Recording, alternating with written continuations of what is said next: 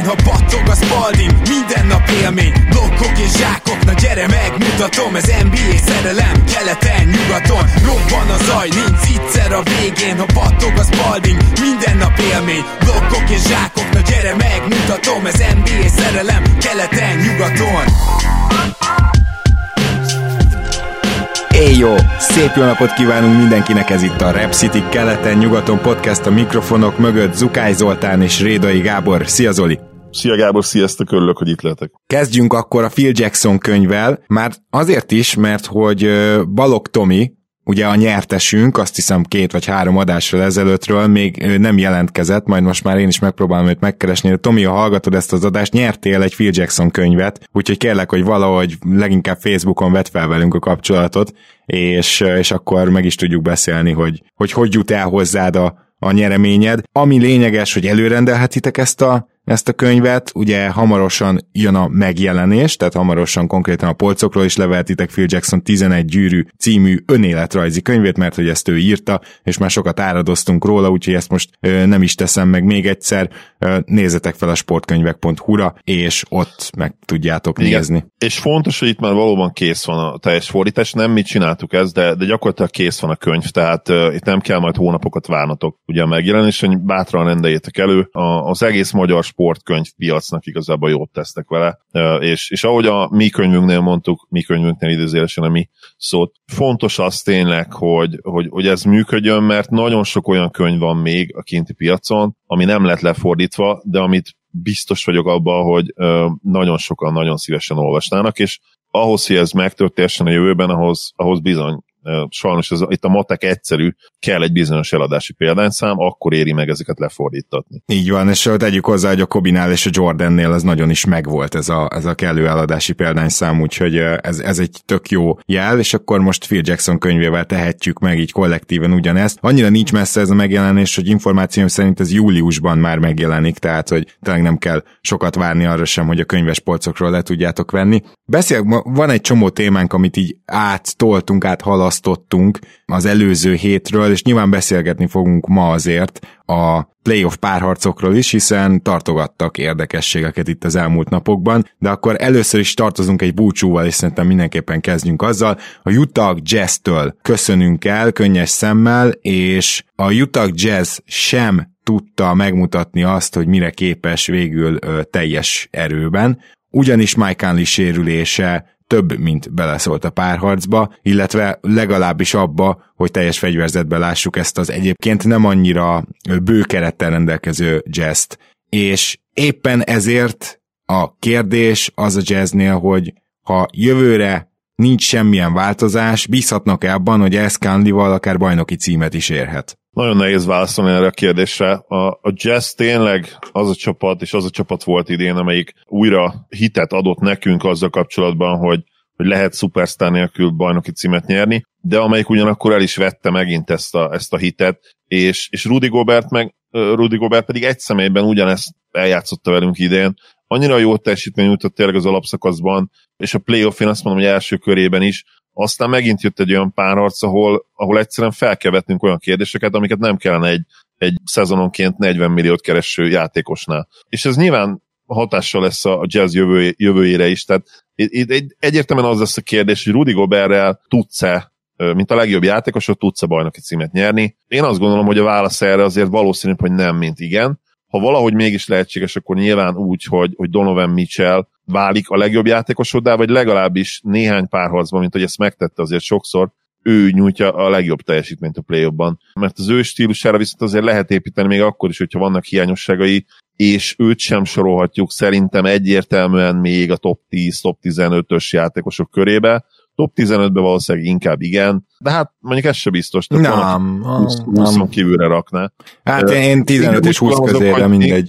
Igen. Inkább úgy fogalmazok, hogy tud top 15-ös szinten játszani, de egyszerűen kell tőle még több, és nyilván tudom, ő is sérült volt, tehát itt az a veszély ennek a szezonnak, meg ennek a playoffnak, hogy simán mondhatják a Jazz drukkerek, hogy hát mi nyertünk volna, ha nincsenek ezek a sérülések, de én nem gondolom azt, hogy ezt a a szurkolói hiten kívül olyan nagyon sok minden egyébként alátámasztaná. Igen, szóval az a vicces, hogy Gobertnek egyáltalán nem az egyébként támadásban tényleg jelenlévő hiányosságairól kell beszélnünk. Mert eddig sem azért soroltuk őt a 10-15-20 ki, hogy legjobb játékos közé, mert hogy nem tudom én, elkezdett triplázni vagy ilyesmi, hanem mert ugye ekkora hatása van védekezésben a csapatra, és valóban az első körben is ez szerintem teljes mértékben érvényesült, már amikor pályán volt, ugye ott ilyen nevetséges különbség volt a között, hogy éppen fenn van vagy nem.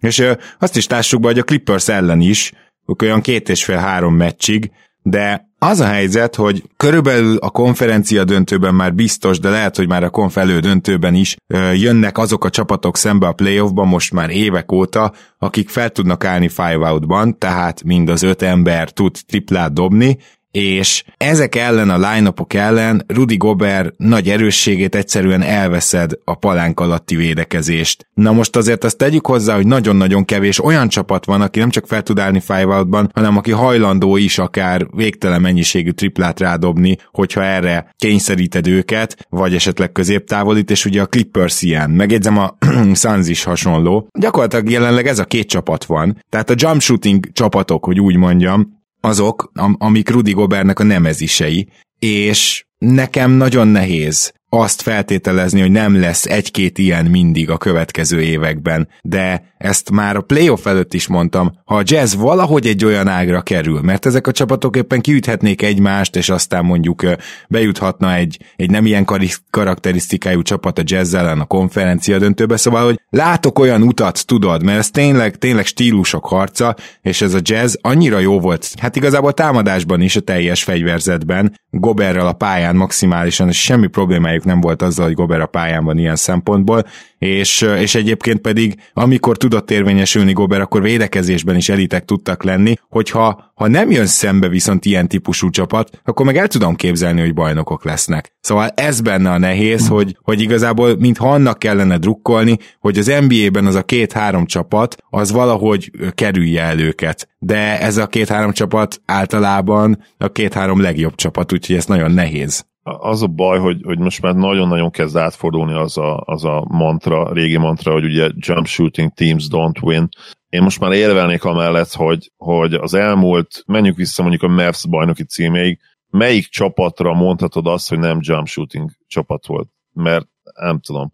De esetleg a LeBron-féle gárdákra mondhatod azt, hogy nem, de hát ott is akkor tudtak nyerni, amikor köré rakták azt a perimeter shootingot a kiegészítő embereknél, ami nélkül ma szerintem nem tudsz nyerni. Tehát igen, de legalább a tényleg a LeBron csapatok támadták a gyűrűt, tehát mondjuk főleg a Heat, ott azt tényleg kivételt tennék, de egyébként nagy totálban igazad van, mert ezek a csapatok mind-mind haladtak a trendekkel, egyre több triplát dobtak rá, és ráadásul tele voltak jó triplázókkal. Gyakorlatilag majdnem az összes fel tudott úgy állni, hogy minimum 4 jó triplázó a pályán van, ugye a Golden State esetében 4-ből 3 ilyen transzcendens triplázó, illetve középtávolizó, ez ilyen. Igen, nyilván még inkább ebbe az irányba fogunk elmenni, tehát a mostanában draftolt játékosok már úgy nőttek fel, hogy tudták azt, hogy a tripla az minden. Nem véletlen, hogy most tényleg szinte minden kiegészítő ember, akit ledraftolnak az első körben, a drafton néhány kivételtől eltekintve tud triplázni valamilyen szinten, vagy legalábbis látják benne a lehetőséget, hogy kifejlesszék a triplát pár éven belül az NBA-ben. Nagyon-nagyon különleges skilleket kell hoznod ahhoz, hogy a tripla nélkül komolyan vegyenek a latteriben és az első körben. Elmondom, egyre kevesebb ilyen játékos van, nekem ez meggyőződésem. És hát maga a Jazz is ugye abszolút a tripláira épít, tehát ezt is hozzá kell tenni, hogy a Jazz is ezt a modern offense tolja, sőt az egyik legmodernebbet, bár tegyük hozzá, hogy azért ők még mindig inkább pick and roll alapú offense csinálnak, nyilván ez Rudy Gobertre nem fog változni, de nem is kell, mert ez gyakorlatilag működött, tehát a Clippers ellen mondhatjuk, hogy a végére már nem, de ott viszont tényleg meg kell jegyezni, hogy fél lábon bicegő Mitchell és egyébként teljesen hiányzó Conley-val felálló Jazz nem tudott támadni. A támadójáték abszolút modern a Jazznek, és szerintem ott nincs probléma, tényleg. Tehát nem véletlen, hogy nem csak Gobertnél, de úgy náluk általában a védekezésről kell beszélnünk. És egyébként visszatérve még az előző témára, előző gondolatra, és le is zárnám azzal szerintem a Jazz is, és ezt a párharcot. Egyre több az olyan játékos is, aki már az NBA-n belül olyan szinten tudja megreformálni a dobását, hogy abszolút elitté válik. Tehát olyan sztorik, mint Reggie Jackson, vagy TJ Warren, mikor lettek volna korábban? Tehát nem voltak ilyenek a 90-es években, meg a 2000-es évek elején, hogy valaki 30%-os triplázóból, vagy 32-33%-os triplázóból évekig ezt hozza, aztán abszolút elitté válik, és nem hogy 40%-kal, de 43-44%-kal tüzel magas kísérletszám mellett. Tehát ez tök egyértelmű az, hogy vannak olyan típusú játékosok, akik nem fejlesztették annó ki a triplát, mert pont olyan korban vannak, ugye mind a ketten 30 körül vannak, Reggie Jackson már 30 felett is, de pont olyan korban jöttek, amikor még nem volt annyira fontos ez az egyetemen, de ha az lett volna, ők nagyon jól reagáltak volna rá, valószínűleg gyorsan és minőségi triplát ki tudtak volna fejleszteni, de nem volt rá szükség. Viszont ahogy az NBA-ben ez lett a kulcs, és rájöttek arra, hogy ők akkor lehetnek jó játékosok, és akkor kapják meg a nagy lóvét, ha ezt kifejlesztik, valószínűleg minden időjüket és energiájukat beletették, és ez az eredmény. És tehát az a problémája Gobertnek, és úgy általában az ilyen típusú magasoknak, mint ő, hogy nem csak az, hogy a draftról több ilyen játékos fog jönni, hanem az NBA-n belül is gyakorlatilag újjászületnek így játékosok, és elit triplázóvá válnak egyre többen, és nem véletlenül kúszik fel az átlag tripla százalék is, illetve nem is talán a tripla százalék, mert az sokszor elég konstans, hanem úgy marad ugyanott, hogy a kísérletek száma meg egyébként az egekbe szökik, és a nehéz kísérletek száma meg főleg. Tehát itt azért csalóka például a liga százalék, mert az oké, ilyen 37% körül mozog, egyébként azt hiszem idén magasabb volt, mint tavaly és tavaly előtt, meg az előtt lényegesen. De a lényeg, hogy nincs akkora ugrás, viszont abban van ugrás, hogy ilyen 10-20%-kal növekednek a kísérletszámok, meg az, hogy ki és milyen típusú triplát vállal rá. Szóval ez nem egy olyan környezet, ez nem egy olyan vidék, ahol öreg Rudinak sok lehetősége lesz 30-on felül. Ugye most 27 még, de ez a szerződés, ez 40 milliót fog keresni 31 évesen, sőt, azt hiszem 48 milliót. Hát nagyon nagy szerződés lesz ez, igen. És akkor az elérvez, hogy szerinted egyre több ilyen playoffban akár five-out-tal is felálló csapat lesz. Abszolút nem kérdés. Ez szerintem ez egy no-brainer.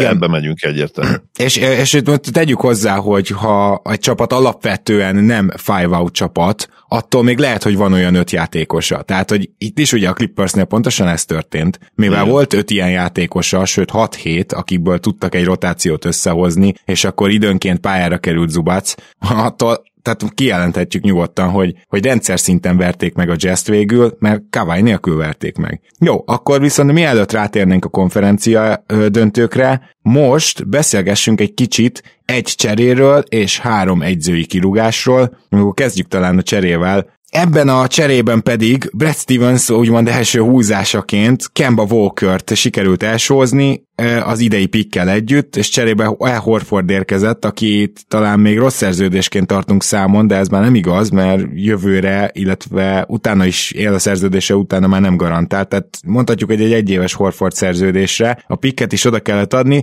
annyi, hogy ugye Brown érkezett még, aki itt az Oklahoma Citynél a szezon második felében mutatott jó dolgokat center poszton, szinte semmiből szedték elő.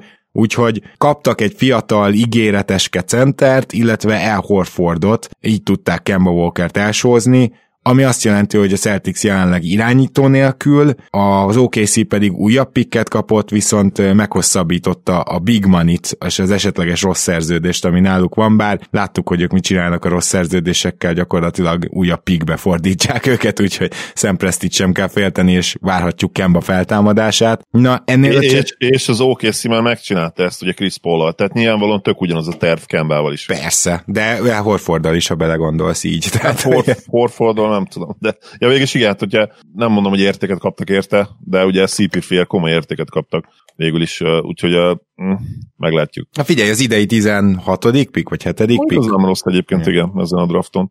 Egyébként mennyire faramúci, vagy vicces helyzet az, hogy a saját edződ első move-ja az, hogy téged elcserél, az ilyenkor elmond valamit arról, hogy mi volt a véleménye rólad korábban. Illetve arról is, hogy tényleg igazak voltak valószínűleg azok a pletykák, hogy Kemba és Stevens között, ugye így írták le a források, hogy profi kapcsolat volt, igen, de azért volt némi feszültség.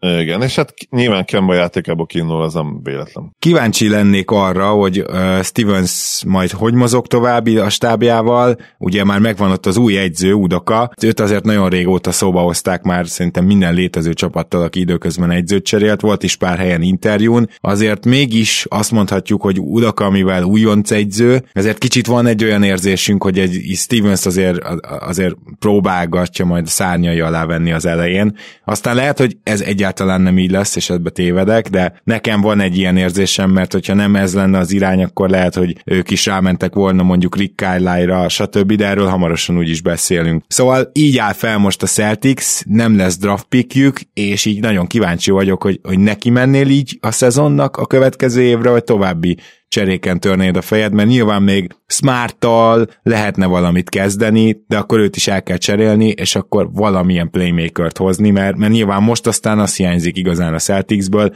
egy olyan irányító, aki valamennyire magának és a társainak is helyzetet tud teremteni. Az a baj, hogy senki földjén van a Celtics, ugye itt kicsit beszélünk el arról, hogy amiről volt egy kis vita, amivel kapcsolatban volt egy kis vita közöttünk, hogy tudsz tankolni Tatummal és Brownnal, szerintem nem, illetve utána megegyeztünk abban, hogy úgy tudsz velük tankolni esetleg, hogy végül nem tudom, ilyen 10. pick valahogy összejön, mert vagy kiülteted az egyiket, vagy valami sérülés lesz, és akkor azt kihasználva úgymond elég rossz leszel ahhoz, hogy kapj egy lottery picket, de nem elég rossz, valószínűleg nem elég rossz ahhoz, hogy magasabb picket kapj, magasabb draft setlit, de egyébként pont a te Toronto Raptors-ot példája mutatja meg, hogy történnek ilyen szezonok, amikor egyszerűen minden balul sül el, és ki lehet belőle igenis hozni nagyon jó dolgokat, főleg az új lottery rendszerrel. Úgyhogy végül is ti követendő példák lehettek a Celticsnek, mert nagyon-nagyon hasonló szituáció, ugye évekig stabil él csapat keleten, aztán jött egy ilyen szezon, és tényleg kihoztátok belőle a maximumot, én azt mondom. Úgyhogy végül is, ha ebből indulunk ki, akkor a Celticsnek is lehet erre esélye, de hogy minden értékedet most hirtelen draft pickekké, meg fiatal játékosokkal változtatod,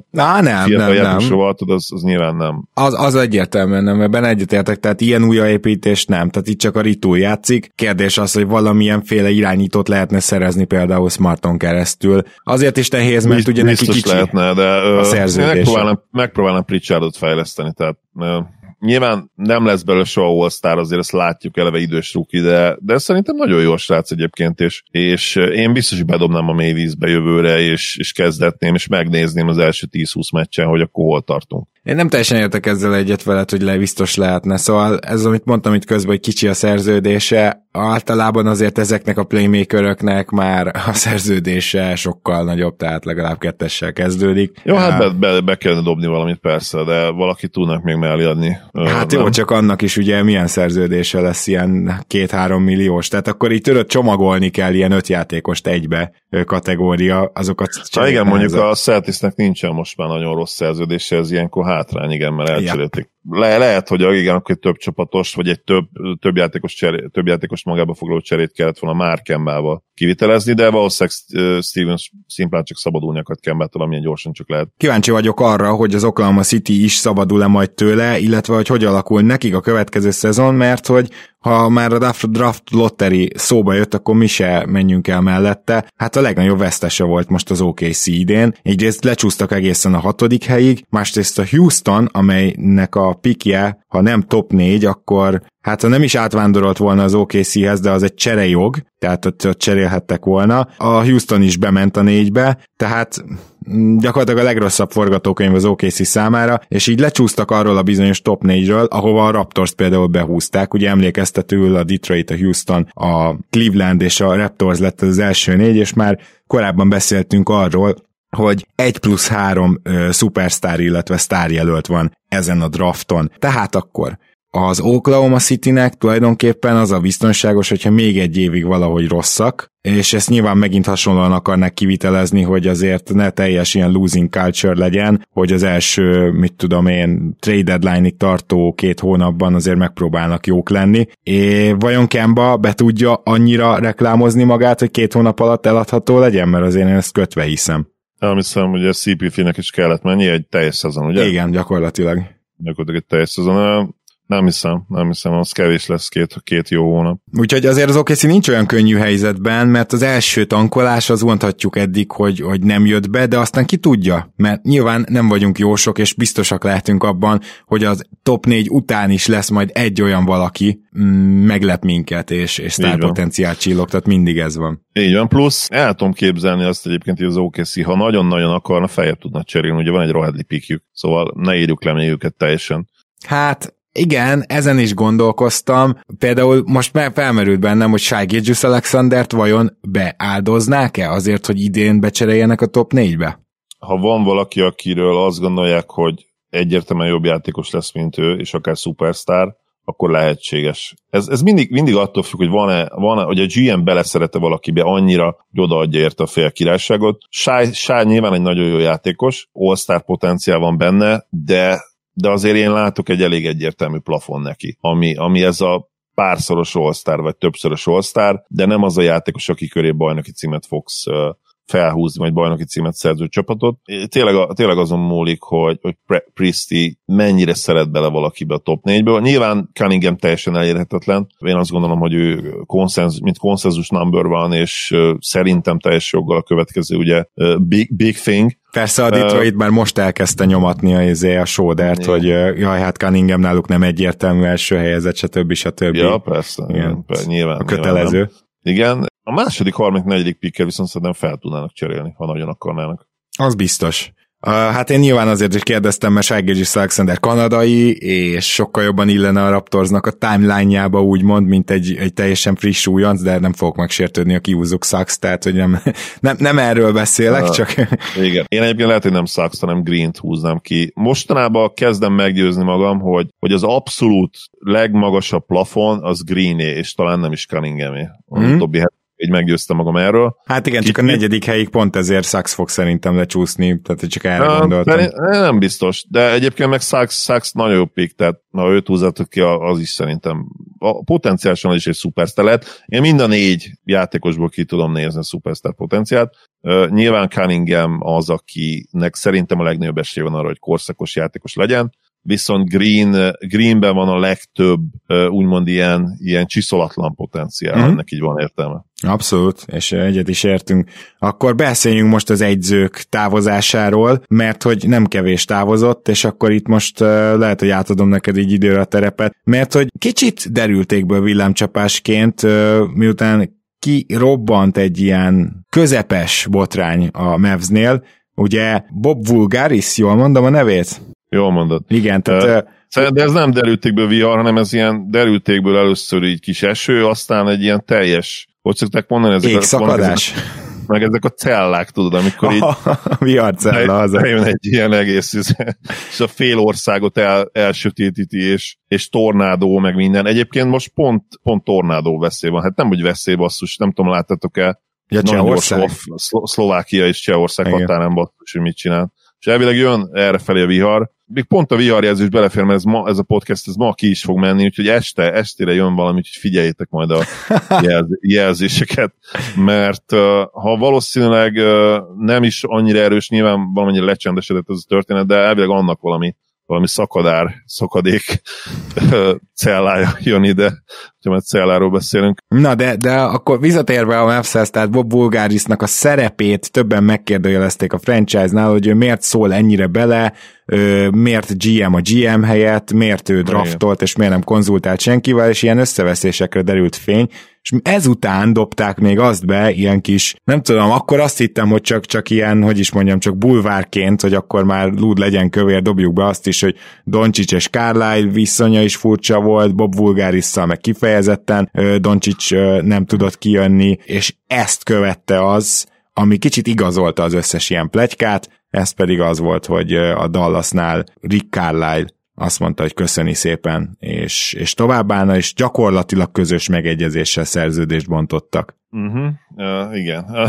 Először is szerintem foglaljuk akkor össze így az eseményeket, és ugye ezt a timeline-t rakjuk le szépen, mert tényleg akkor fogjátok tudni igazán értékelni a helyzet abszurditását, ami egyébként még nem mondtad, de ezzel a csodálatos J. Kidd szerződtetéssel ért véget, ugye most már gyakorlatilag hivatalos, illetve hát dehogy ér véget ez a dolog J. Kidd szerződtetésével, mert nyilván ez egy olyan ajándék lesz, ami majd újra és újra berakja magát a fa alá. Van erre egy jó angol kifejezés, gift that keeps giving, úgyhogy J. Kidd szerepe nyilván még sok megmosolyogtató, vagy ugye Mavs drukkereknek ilyen depresszióba hajszoló történetet, illetve eseményt fog hozni. Kezdjük az elején. Ugye június 14-én megjelent egy cikk Tim Cato és Sam Amick tollából, vagy illetve inkább klaviatúrájukból. Ők egyébként az Athleticnél vannak, amit ugye mi nagyon szeretünk itt a podcastben, de ez most mellékes. Zanzásítva az első cikk, mert egyébként két cikk is lett az érdekes végül, hogy az első cikk fellebbentette a fátylat egy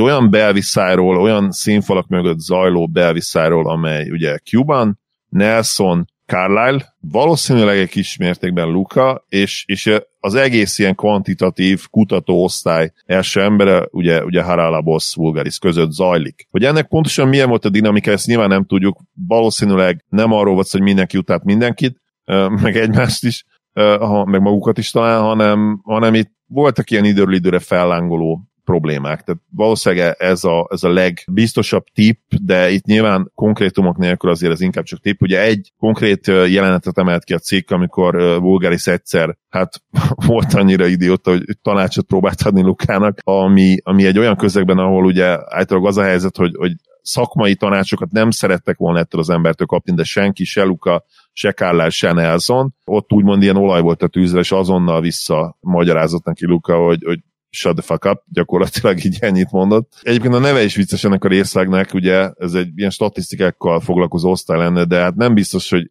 akár ennek az élére is egy olyan embert akarsz kinevezni, aki egyébként egy ízig vérig szerencséjátékos. Mert ahhoz, hogy értsük ezt az egész sztorit, azt tudnunk kell, hogy kicsoda ő. Ki ez a manus, ez a Voulgaris. Ő egyébként egy nagyon-nagyon érdekes figura, aki, hogy ha mondjuk most jelent volna meg, valószínűleg egy Instagram szupersztár lenne, mert róla azt érdemes tudni, hogy a 2000-es évek elejétől egy tényleg sikeres NBA fogadó, aki, hogyha hihetünk ugye a beszámolóknak, ténylegesen meggazdagodott az NBA fogadásokból, ami azért legyünk összetek nagyon-nagyon ritka. Tehát azok a tényleg sikeres sportfogadók, akik gazdaggá válnak konkrétan, akár nemzetközi mértékkel nézve is, biztos vagyok benne, hogy pár tucatról beszélünk általában minden évtizedben, de lehet, hogy ennél egyébként több, igazából lényegtelen a sztori szempontjából. De volt egyébként egy olyan érdekes kiskapu még a 2000-es évek közepén is, hogy ugye lehetett fogadni arra, hogy negyedenként milyen pontszámot vársz ugye a két csapattól, és akkor még képzeld el, Gábor, nem kalkulálták bele azt, hogy az utolsó negyedben sokszor ugye szándékosan faltolják a játékosokat, amikor ugye áll az óra, és jönnek szépen be a pontok büntetőből, tehát az átlaghoz képest megugrik a negyedik negyedekben ugye a scoring normál, ugye reguláris meccseken. És ő ezt kihasználva állítólag olyan szinten, hogy sokszor napi $1 millió is feltett, gyakorlatilag meggazdagodott. Szóval nem hülye a csávó egyébként, de ő egy szerencsejátékos. És hogyha hihetünk a híreknek, és itt visszakanyarodunk a cikkre, egyre nagyobb befolyással bírt a csapaton belül, jó eséllyel egyébként a Cuban-nek kiépített személyes kapcsolatát, szimpátiáját aknázta ki, mert ahogy ismerjük ugye Cuban, valószínűsíthetjük, hogy ez egy olyan figura, aki belopta magát ugye Cuban szívébe, és úgy nyert teret úgymond a franchise-on belül, és úgy lett egyre inkább befolyása. És akkor jött ugye június 17-én a második cikk, ami már több konkrétumot említett, és abban leírták azt, hogy Nelson konkrétan kifejezetten nem szerette volna, hogyha Voulgaris ugye megmarad, amiben ugye leírták, hogy Nelson konkrétan nem szerette volna azt, hogyha Voulgaris beleszól a dolgokba, és azt akarta, hogy ő maradjon a saját kaptafájánál, és Amick és Cato szerint egyébként Cuban ezen a ponton, amikor ugye eljutottak arra a szinten, szimplán kirúgta Nelson. Tehát itt is már az, hogy közös megegyezés, nem. És hogyha az eseményeket logikusan nézzük, és hogy követik egymást, tök egyértelmű válik, hogy Cuban itt ezen a ponton igenis kirúgta Nelsont, ugye a sajtóban ez közös megegyezésként lett tálalva, ami egyébként extra vicces,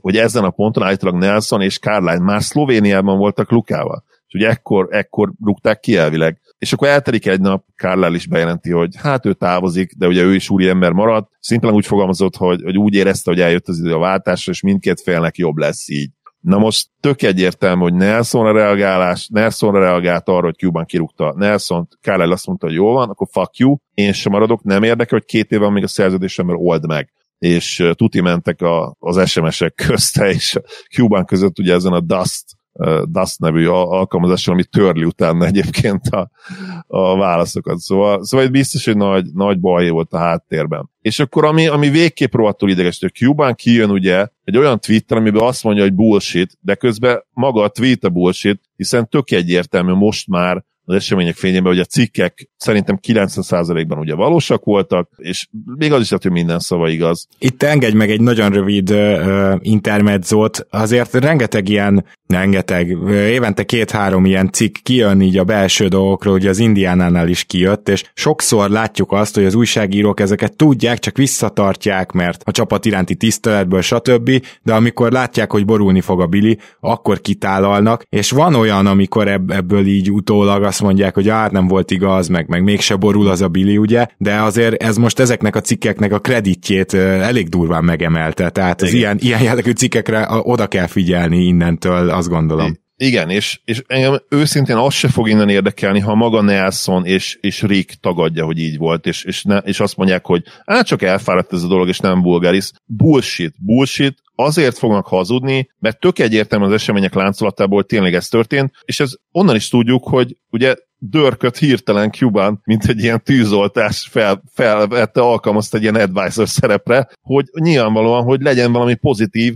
a sok szar között. És ezzel próbálta tényleg oltani a tüzet, ugye. És akkor jön a legfrissebb hír, nyilván tényleg a rohadt cseresznye a szartortán, hogy Carlisle ugye beajánlotta Jason Kiddet mézes-mázos szavakkal, és ő lesz az új edzőnk, bassza meg. Úgyhogy ez nagyon durva, és ha megkérdezett tőlem, Gábor, hogy hány százalékig vagyok biztos abban, hogy RC azért ajánlotta be Kiddet, mert imádja őt, mint embert, és az egyik kedvenc játékosa volt, és közös sikerek és bajnoki cím, talán még jó edzőnek is tartja, akkor én azt mondom neked, hogy 90%-ig biztos vagyok benne, de egyszerűen ragaszkodom ahhoz a maradék 10%-hoz, amire én azt mondom, hogy Carlisle utolsó fuck you-ja Cuban felé, Nelsonnal, és együtt röhögnek most, hogy még búcsajándékként beszopatták Cubant és a Mavs azzal, hogy rájuk tukmálták Jason Kiddet. Nem nagy esélyt láttuk erre, de ezt a 10%-ot igenis, ez ragaszkodom, amíg élek. És akkor arról ne is beszéljünk, hogy a napokban kijön majd valószínűleg ez a hír, és nem is csak ezt fogjátok nézni ti Dallas drukkerek, hanem az, hogy hány év, hány milliós az a szerződés. Utóbbi nem szokott mindig kiderülni az edzőknél, de ha itt 5 éves szerződést kötnek Kiddel,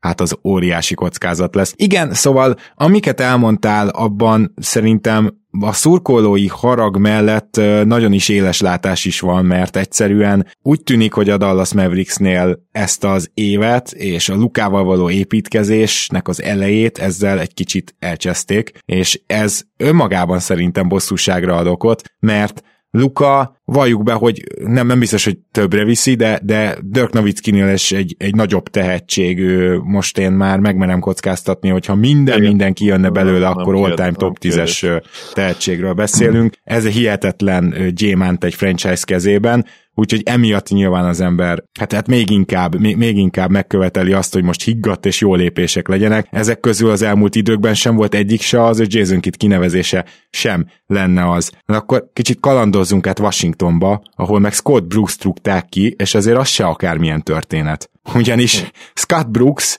egy olyan edző volt, akit tényleg szerettek a sztárjai. Én nem azt állítom, hogy a csapatjátékosai, és szándékosan nem. Nem jött ki semmi olyan, hogy mit tudom én, Hachimura utálja, vagy szóval ne ilyenekre gondoljatok, de hogy Scott Brooks-t végig Westbrook védte, az, hogy Scott Brooks-t végig a sztárjai védték, és ugye már a szezon kellős közepén bemondta Bill meg Westbrook, hogy hát mik ezek a pletykák, hogy itt Brooks 10 nem akarják még egy évre meghosszabbítani, hogy gondolják, hát nagyon jó edző, vele lettünk ilyen jók. Na most ez azért is érdekes, mert itt megmutatta azt, hogy Washingtonban azért maradt annyi erő a franchise-ban, hogy azt mondja, hogy oké, kedves kis sztárjaink, nagyon aranyosak vagytok, hogy így véditek az edzőt, meg minden, de azért ezt a döntést mégiscsak mi hozzuk meg, és hát Westbrookék le is nyelték ezt a döntést egyelőre. Brooksot kirúgták, igazából teljesen jogos, hogyha most a Washingtonnál az a kilátás, hogy szeretnének bemenni mondjuk 6. helyen a playoffba jövőre,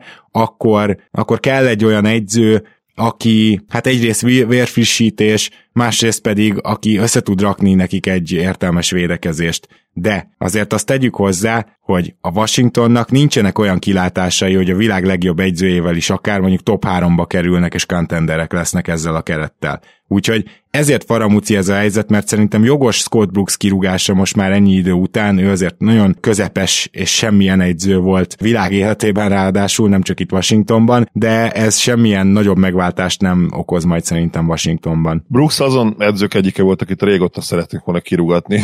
Igen, amúgy. Úgyhogy a podcast kívánsága teljesült ezzel. Nem ő a legnagyobb probléma jelen pillanatban ugye a Wizardsnál, hanem náluk is ez a senki földjén dolog. Nem tudom, hogy ahhoz elég tökös lehet-e a GM, hogy elcserélje Bilt és Westbrookot. Westbrookot nem tudom, hogy kiért lehetne elcserélni, egyébként nyilván ez egy külön probléma. De Billért nagyon-nagyon jó csomagot lehetne kapni, és ha más nem, Westbrookért vissza tudsz hozni egy rossz szerződést. Tehát biztos vagyok benne, hogy azért ott még nincsen, hogy egy rövidebb, szintén rossz szerződésre ne lehessen elcserélni. És talán nem is kéne hozzá, nem tudom, 3 first round picket küldeni. Ebben azért egyetértünk, gondolom, nem? Mégis igen.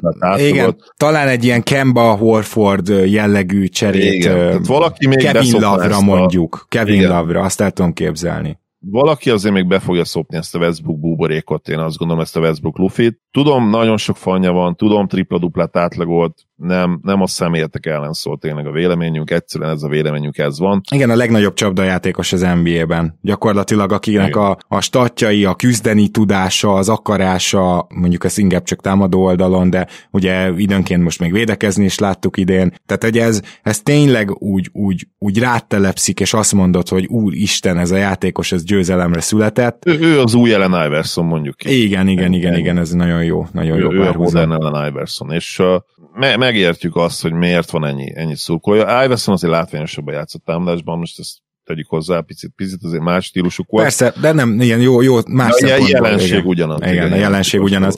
Na most Bill az nyilván, akit el lehetne cserélni, erről majd beszélünk a nyáron bővebben, mert nem valószínű, hogy meg fog történni, minden esetre van egy másik egyző cserénk is itt a sorban, mert ugye rengeteg egyzőnek mondták azt, hogy köszönjük szépen akkor, és Stan Van Gundy volt még az, akiről nem beszéltünk. Hát Stan Van Gundy, ez így egy kicsit csúfos egy év után, az is nagyon érdekes volt, hogy ott miket nyilatkozgattak, ugye? Griffinék azt mondták, hogy hát nagyon-nagyon sajnáljuk, mert micsoda emberi értékeket hozott Stan Van Gundy, de aztán végül úgy gondoltuk, hogy jobb, hogyha új irányt veszünk.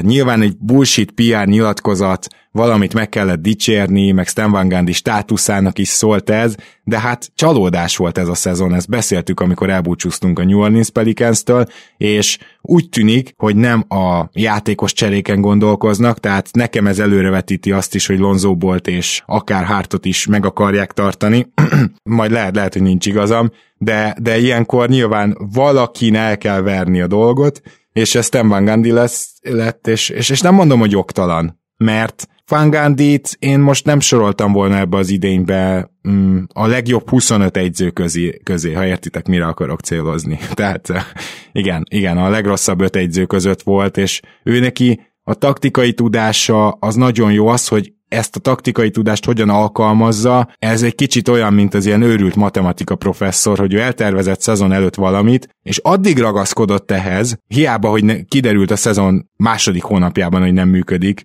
Biztos emlékeztek, amikor mondtam, hogy mekkora meglepetés a védekezésük, és hogy hát ez a tartató és tartatatlan adásban, és hát, hogy ez azért tartatatlan, és igazam lett, tényleg tartatatlan volt. Konkrétan másfél hónapra rá már az utolsó előtti helyen voltak védekezésben, a végére egy kicsit feljavultak, de szóval Stan Van Gundy elképzelése nem működött, és aztán utána volt még egy jó húzása, amivel majdnem megmentette a szezont és magát, ugye a Point Zion, de közben ez a csapat sokkal rosszabbul védekezett, mint ahogy azt a játékos keret alapján várnánk, vagy vártuk volna, és szerintem itt igenis el kellett vinnie a balhét Van Gundynak, úgyhogy én egyetértek ezzel a kirúgással. Én is, és ugye egyetértettünk abban is, Gábor, egész évben, hogy egyrészt abban is, hogy valószínűleg mellette is elszaladt az NBA, ugye a modern NBA, és azok az edzők, akik ugye hosszú évekig munkanélkül vannak, és visszatérnek ebbe a kicsit megváltozott ligába, azért mindig hátrányból is indulnak. És ez nála is látszott azért. Nyilván követte a ligát, ugye tévés, ő is tesójához hasonlóan, ugye tévés szereplést is vállalt. Rajta volt úgymond az újja az NBA pulzusán, de de azért csak számít az, hogy kicsit kint volt már így az edzői körön kívül. És ezt ott... konkretizálnám is, hogy ez miben mutatkozott meg. Tehát Van Gundy ugye, amiről sokat beszéltünk a szezon során, behozta azt a védekezést, ami az elmúlt éveknek a slágere volt, húzódj be, add fel a triplákat. Az összes többi edző, aki ezt csinálja, az ezen már 100-szor módosított. Így, úgy, kicsit alapvonali triplákat adjuk fel, a tetejét adjuk fel. Tehát nem az van, hogy úgy maradtak, mondjuk a Bucks, vagy a Raptors, vagy a Boston. Tehát ezek nem maradtak úgy ezek a csapatok, hanem ezt a folyamatában módosították. Van Gundy pedig ugye nem, mert hogy nem volt edző, és ezért ebbe az évben gyakorlatilag egy 2 évvel ezelőtti taktikát vett elő, én így tudnám ezt leginkább összefoglalni. És ő igen, és ő nem hagyott ki, mit tudom, olyan 10 plusz évet, mint ahogy a testvére, ha visszajönne most, hanem így 2-3 éveket, de azokat úgy többször is, és ez pont elég ahhoz, hogy elszaladjon melletted a liga, és szerintem ez bebizonyosodott idén abszolút. Na, akkor beszéljünk egy kicsit a 2 konferencia döntőről. Kezdjük keleten, mert róluk még egyáltalán nem esett szó, csak beharangoztunk, de hát már lejátszottak egy mérkőzést. Ezen a meccsen meglepetés született, nincs ezen mit árnyalni. A Hawks elvette a pályaelőnyt. Ezen a mérkőzésen Budenholzer már megint annyira egyesre vizsgázott, és erről azért sok elemzés született, sok cikk, valószínűleg már olvastatok is párat. Azt hiszem, hogy ha Budenholzernek van egy elképzelése egy első meccsre, sőt, azt láttuk a Brooklynnál egy első 2 meccsre, akkor égszakadás földindulásnak kell lennie, hogy változtasson rajta, és ezúttal a rotáció volt az egyik legnagyobb probléma. A visszahúzódós védekezésükhöz mentek, és sokan írták azt, hogy hát ez is baj, mert jaj, Trae Young ezt szét tudja szedni. Igen, Trae Young ezt szét tudja szedni, de hogyha mondjuk megfelelően támadod a Hawks gyengeségeit, és a többieket még nem hagyod érvényesülni, ha Trae Young 40 pontot dob, az nem jelent automatikusan Atlanta győzelmet, úgyhogy én nem feltétlenül ebben látom a problémát. Nyilván kevésbé lehet Brook Lopez szerepeltetni Trae Young ellen, és Giannis meg Tucker centerben line-upoknak kellene többségben lenni, ezt az első meccsen nem sikerült, azonban olyan dolgok történnek meg, hogy a 3. negyedben becserélt Bobby Portiszt Trae Young rongyá szopatja gyakorlatilag pick and rollból, de Portis megsemmisül, egyszer se tudja, hogy hol kell lennie, és vagy 6-7 támadáson keresztül minden egyes támadásban pontot kap a Bucks, és azt hiszem -5-ről majdnem +10-ig megy el a Hawks, és ez Budenholzer úgy végigmozizta, itt egy 5 percet, nem azt mondom, hogy képzeljetek el, aki látta, azt tudja, hogy miről beszélek, 5 percen át arról szólt a játék, hogy Bobby Portis embere elzárást ad, Bobby Portis pedig nem tudja, milyen rendezvényen van, hogy a francba kéne védekezni Trae Young pick and roll ellen, és ennek ugye a csimborasszója volt az a jelenet, amikor Bobby Portis a pick and roll leges-legelején inkább bemenekült hátra a gyűrű alá, Trae Young pedig az elzárás után annyira üresen volt, hogy szó szerint egy nagyot sóhajtott, megrázta a vállát, és Bobby Portis így nézte, hogy mit kéne most csinálni, de ugye 4 másodperc után eszébe jutott, hogy jó, akkor fussunk ki, Trae Young ebbe a pillanatban bedobta a triplát, de az előtte lévő 4 és utána lévő 2 pick and roll védekezése is olyan volt, hogy ezt egyző nem nézheti végig. Tehát a második ilyen után vagy lekapott Portiszt, vagy átáll zónázni. Igen, és ugye ránézhetnénk a boxscore, és azt mondanánk, hogy Portis a 0-ra kioszta a Bucks a meccset, 11-8, bedobott egy triplát, 5-8, és azt mondhatnánk, hogy hát jól játszott Portis, de kurvára nem játszott jól Portis. Az a probléma, és az nem mentesíti a Bucks-t, hogy azokban a percekben ők is kosarakat találtak, és jól dobtak, jól támadtak, de basszus, akkor kellett volna a runt futni. És ha nem Portis lett volna a pályán, akkor nem 0-ra hozzák ki vele ezt a 15 percet, hanem lehet, hogy +10-zel, és ez a különbséget jelentette volna ezen a mérkőzésen. Tehát egyértelműen igazad van, hogy Portis, nem baj, hogyha játszott Portis egyébként nem egy rossz játékos, de stratégikusabban meg kell választani azt az időpontot, hogy mikor rakod fel a pályára, és abszolút igazad volt abban, hogy ezt nem akkor szeretnéd megtenni, amikor Trae Young is a pályán van, hanem amikor pihen. És hogyha ez azt jelenti, hogy meccsenként 6-7-8 percre rakod be Portiszt, nem 15-re, akkor azt jelenti, de mindenképpen meg kell lépni ezt, mert itt gyakorlatilag azon fog múlni ez a párharc, hogy a Bucks mennyire tud hatékonyan védekezni. Nem feltétlen probléma az, hogyha nem tripláznak. Jó, ezt már láttuk. A Hawksban is abszolút benne van az, hogy nem dobnak majd minden este jól. Most se dobtak egyébként jól. Bogdanović sérült. Trae-re is jellemző azért az, hogy ilyen 20-25%-kal triplázik nagy kísérlet mellett. Tehát jó eséllyel azért a Hawks nem fog téged szétdobni kintről. Ha stratégikusan meg tudod választani ezt a rotációt, amiben egyébként Connaughtonnak tökéletes szerepe van, én Teague-et teljesen elfelejteném. Ja, ez a másik, igen. Forbes pontosan ebben a párharcban lehetne szépen többet játszatni, mint 12 perc, mert nagyon jó floor spacinget ad. Most is tök jól működött az időszak, amikor a pályán volt, és nyilván a Holiday matchup, ugye Drew Holiday nagyon jól játszott, tehát ha ezt ő tudja tartani, mert pedig ugye jó eséllyel azért fogja tudni tartani, mert nem fogják tudni egyszerűen Youngot ugye mindig elbújtatni, akkor azért itt jó eséllyel lehet a Bucksnak, és a vereség ellenére én nem pánikolnék, de egyszerűen le kell csökkenteni ezt a rohadt rotációt 8 emberre, vagy amikor játszatott Portiszt is, akkor stratégikusabban jobban megválasztani, hogy mikor küldött pályára, és egyébként Connaughton mehet, Forbes mehet, és akár az se baj, ha 7 játékossal játszatod, és csak ők jönnek be a padról, mert így is úgy is Giannis most már 40 perc felett játszik, Middleton is, Holiday is, szóval az adott, és szerintem Tuckernek is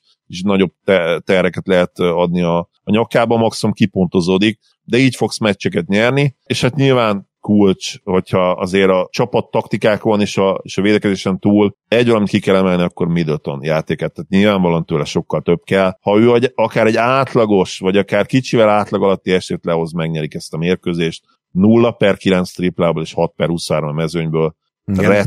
Rettentően szar volt. Úgy tűnik, hogy neki ezek az első meccsek nem mennek, nem? Mert ugye azért a Nets szériában utána ő rendben volt. Ezt így összességében van, sőt, kicsit jó playoffja van, tehát itt is azért várok egy bounce back-et. Trét egyébként ki kell menni, zseniális volt, annak ellenére, hogy volt egy pont a meccsen, amikor majdnem kidobta a csapatát idézőjelesen a mérkőzésből, de utána megint megtalálta magát, és nyilván a festéken belül egy igazi varázsló a srác, tehát nagyon-nagyon jó nézni, amit csinált. Számomra rohadtul látványos, összességében az egész Hawks csapat egyébként zseniális. Az sajnálom nagyon, hogy Bogdanović sérült, és hát az a baj, hogy ez a sérülés, ez nem olyan, hogy ez helyre fog jönni. Tehát szerintem őt sajnos most már leírhatjuk a playoffra. Lehet, hogy az olimpiára is. Lehet, hogy az olimpiára is, igen. Akart egyébként, nagyon akart, tehát védekezésben is mozgott, nyilván a lába miatt nehezebben, de szerintem nem volt annyira tragikus védekezésben, egyébként Mayer Gyuri barátunk azt mondta, hogy őt úgy találták meg, ahogy akarták, és nem volt jó védekezésben. Szerintem egyébként kifejezetten jó volt ahhoz képest, hogy mennyire mobilis, de nyilván támadásban az a baj, hogy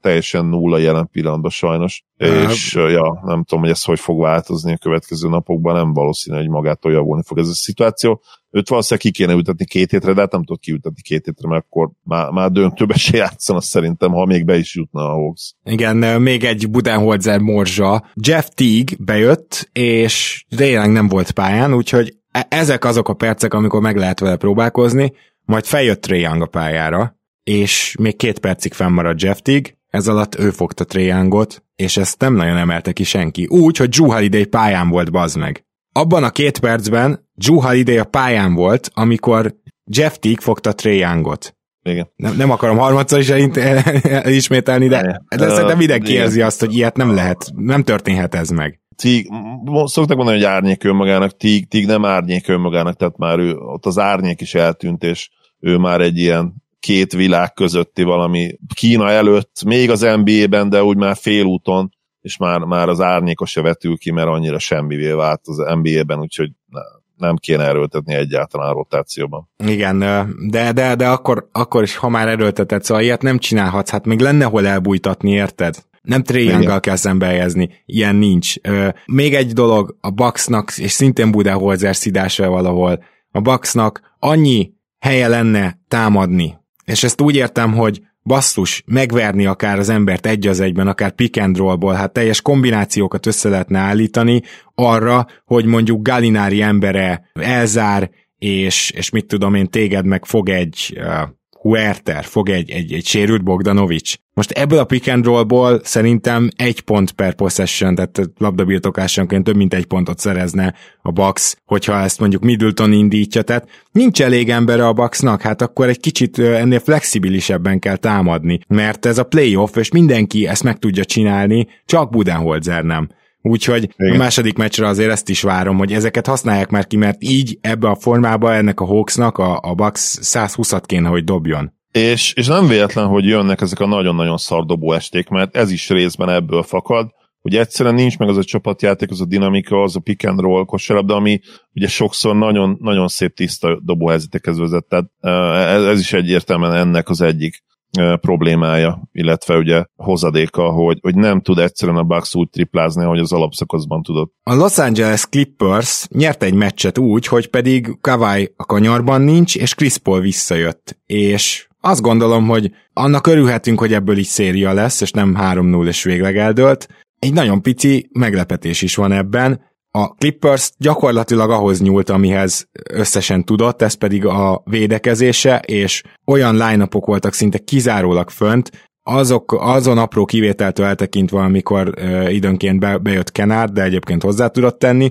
Szóval tényleg olyan line-upokat erőltettek, ahol vagy 1-4-ig, vagy 1-5-ig tényleg mindent el tudtak váltani, és nem csak megverték a Suns-t, hanem fizikálisan is megverték a Suns-t. Beverly rég működött ennyire védekezésben, mint az elmúlt két meccsen Bookeren, azért én nem várom azt, hogy Booker végig szenvedi emiatt a szériát, meg fogják találni szerintem főleg kicsit több pick and roll-al, mert azt hiányolom majd a Sunsnál azokat a dobóhelyzeteket, de összességében azt mondhatjuk, hogy a playoff egyik legjobb védekező meccsét hozták le a harmadik meccsen, tényleg élmény volt nézni, ezt korábban pont a Sunsról mondtam, most a Clippersről mondom, és ezzel a védekezéssel egy egyébként közepes támadó teljesítmény mellett simán nyerni tudtak, úgyhogy végre egy ilyen wake-up call, egy ilyen ébredj fel Suns hívás, mert azt mondhatjuk, hogy a Suns egy olyan folyamatos formában volt, egy olyan flowban, ami valószínűleg a játékosokra is megtette azt a hatást, hogy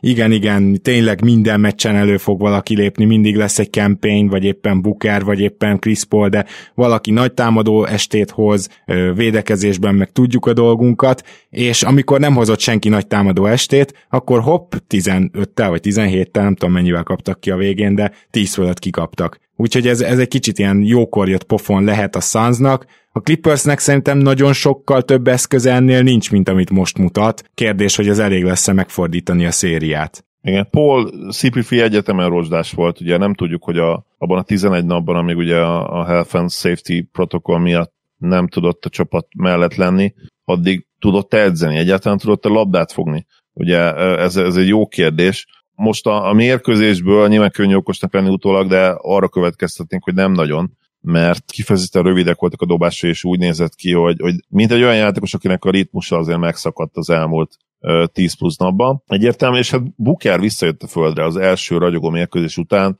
back-to-back két olyan szarmeccset hozott le, hát ami azért picit lehalkítja azokat a hangokat, hogy majd a következő szezon elején már őt egyértelműen top 10-es játékosként kell kezelni. Top 10-es játékosok nem nagyon szoktak azért két egymás utáni ilyen mérkőzést lejátszani, ilyet azért nem nagyon látunk egy Nikola Jokićtól, nem látunk egy LeBron James-től, nem látunk egy James Harden-től, mondjuk is rossz példa, hogy a sérült volt, de a lényeg az, hogy úgy néz ki, hogy van még neki azért egy lépés jövőre majd, hogy az igazán elithez csatlakozzon, ha benne van egyáltalán ez a lépés, mert ugye ez nem biztos. Nagyon jó játékos, ne értsétek félre, ugye én magam is megkövettem, ugye, hogy jobb lett annál, mint amit vártam tőle pár éve, és igen, egyértelműen ő már azért nem az a empty stat játékos, de nem is MVP jelölt, és az nem snub, és nem negatív vélemény, meg nem az ő alulértékelése, hogy nem is jött komolyan szóba az MVP jelöltek között, egyszerűen nincs még azon a szinten, nem annyira jó, mint azok a játékosok, akik szóba jöttek. Igen, de egyébként ez nem kellene, hogy problémát jelentsen a Sunsnak. Cameron Payne sérülése például azt jelentheti, bár most, hogy Paul visszajött, hát meglátjuk, csak nem látjuk ezt a három játékost jó formában, ha nem is együtt a pályán, de rotálva egymást a pályán. A Suns védekezésével szerintem semmi különösebb gond nincs. Ami ezen a meccsen, a harmadik meccsen feltűnő volt, hogy a Suns többet adta el a labdát, mint szokta, tudott transitionből menni a Clippers, ezt nyilván meg kell akadályozni, mert a transitionnél ugye ott már nincsenek csodák, tehát hogyha a lerohanásból megy az ellenfél, a legjobb és a legrosszabb lerohanás közötti védekezés az sem jelentős különbség. Lerohanásból mindig is hatékony lesz az ellenfél, tehát magyarán ezt meg kell állítani, szerintem erre kell odafigyelni, de egyébként a Suns védekezésén nem fog semmi sem múlni. Hogyha a Suns tud még két jó támadó estét lehozni, ahol mondjuk 110 környékére felmennek, nagy valószínűséggel megnyerik ezt a párharcot.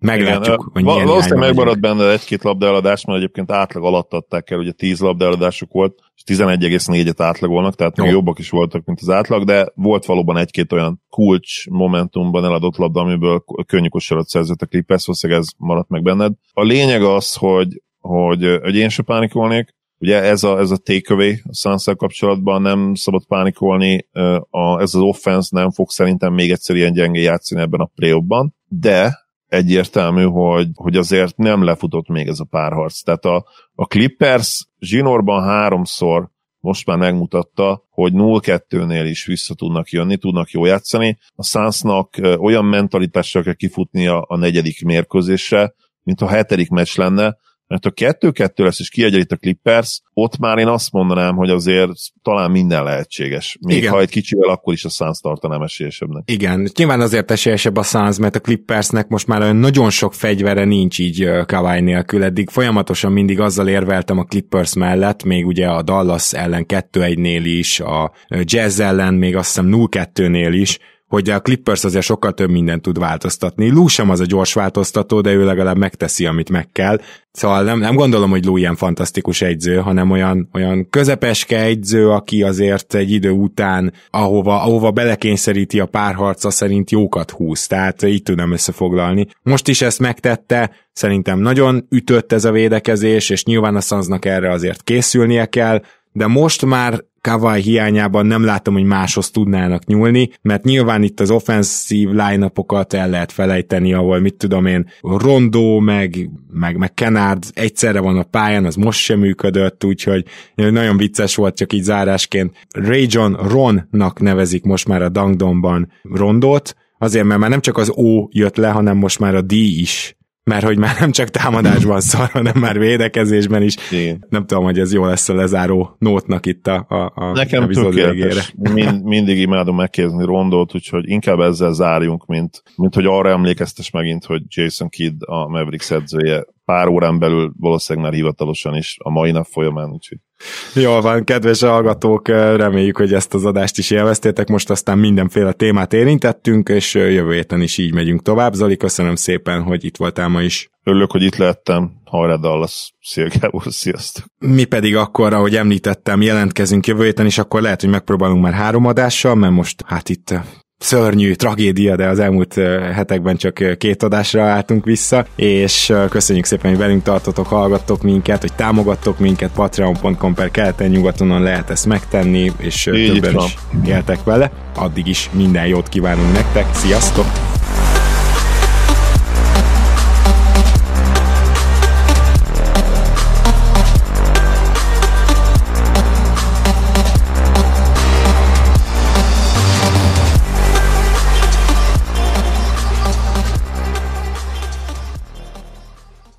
Ha más podcastekre is kíváncsi vagy, hallgassd meg a Béton műsor ajánlóját.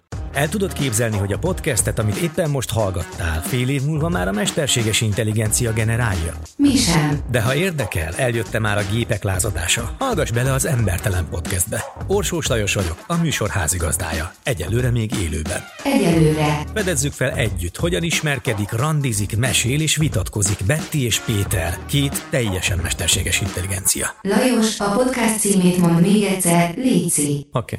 Embertelen Podcast. Ez a műsor a Béton közösség tagja.